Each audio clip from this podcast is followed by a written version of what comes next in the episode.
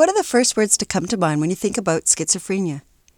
Some of those may include crazy, psycho, or dangerous. Often, someone with schizophrenia is portrayed in the media and through film and television as dangerous or violent. However, this is not the case. A person who is affected by schizophrenia is no more dangerous than anyone else. Most of us are not really aware of what schizophrenia all entails.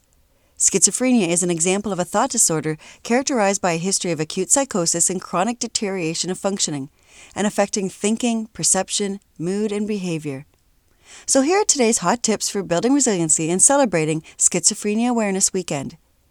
There are still many misconceptions about schizophrenia, and it continues to be a mental health challenge that is rarely spoken about. These misconceptions lead to further stigma, prejudice, and discrimination. Stigma is perhaps the biggest barrier to mental health care. This stigma can prevent people from getting hired, promoted, keeping a job, getting proper health care, feeling loved, needed, and accepted, and contributing to communities or feeling productive. Find ways to educate yourself about all mental health challenges and issues.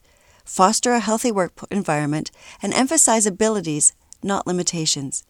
It is everyone's responsibility to reduce the stigma, prejudice, and discrimination associated with mental illness.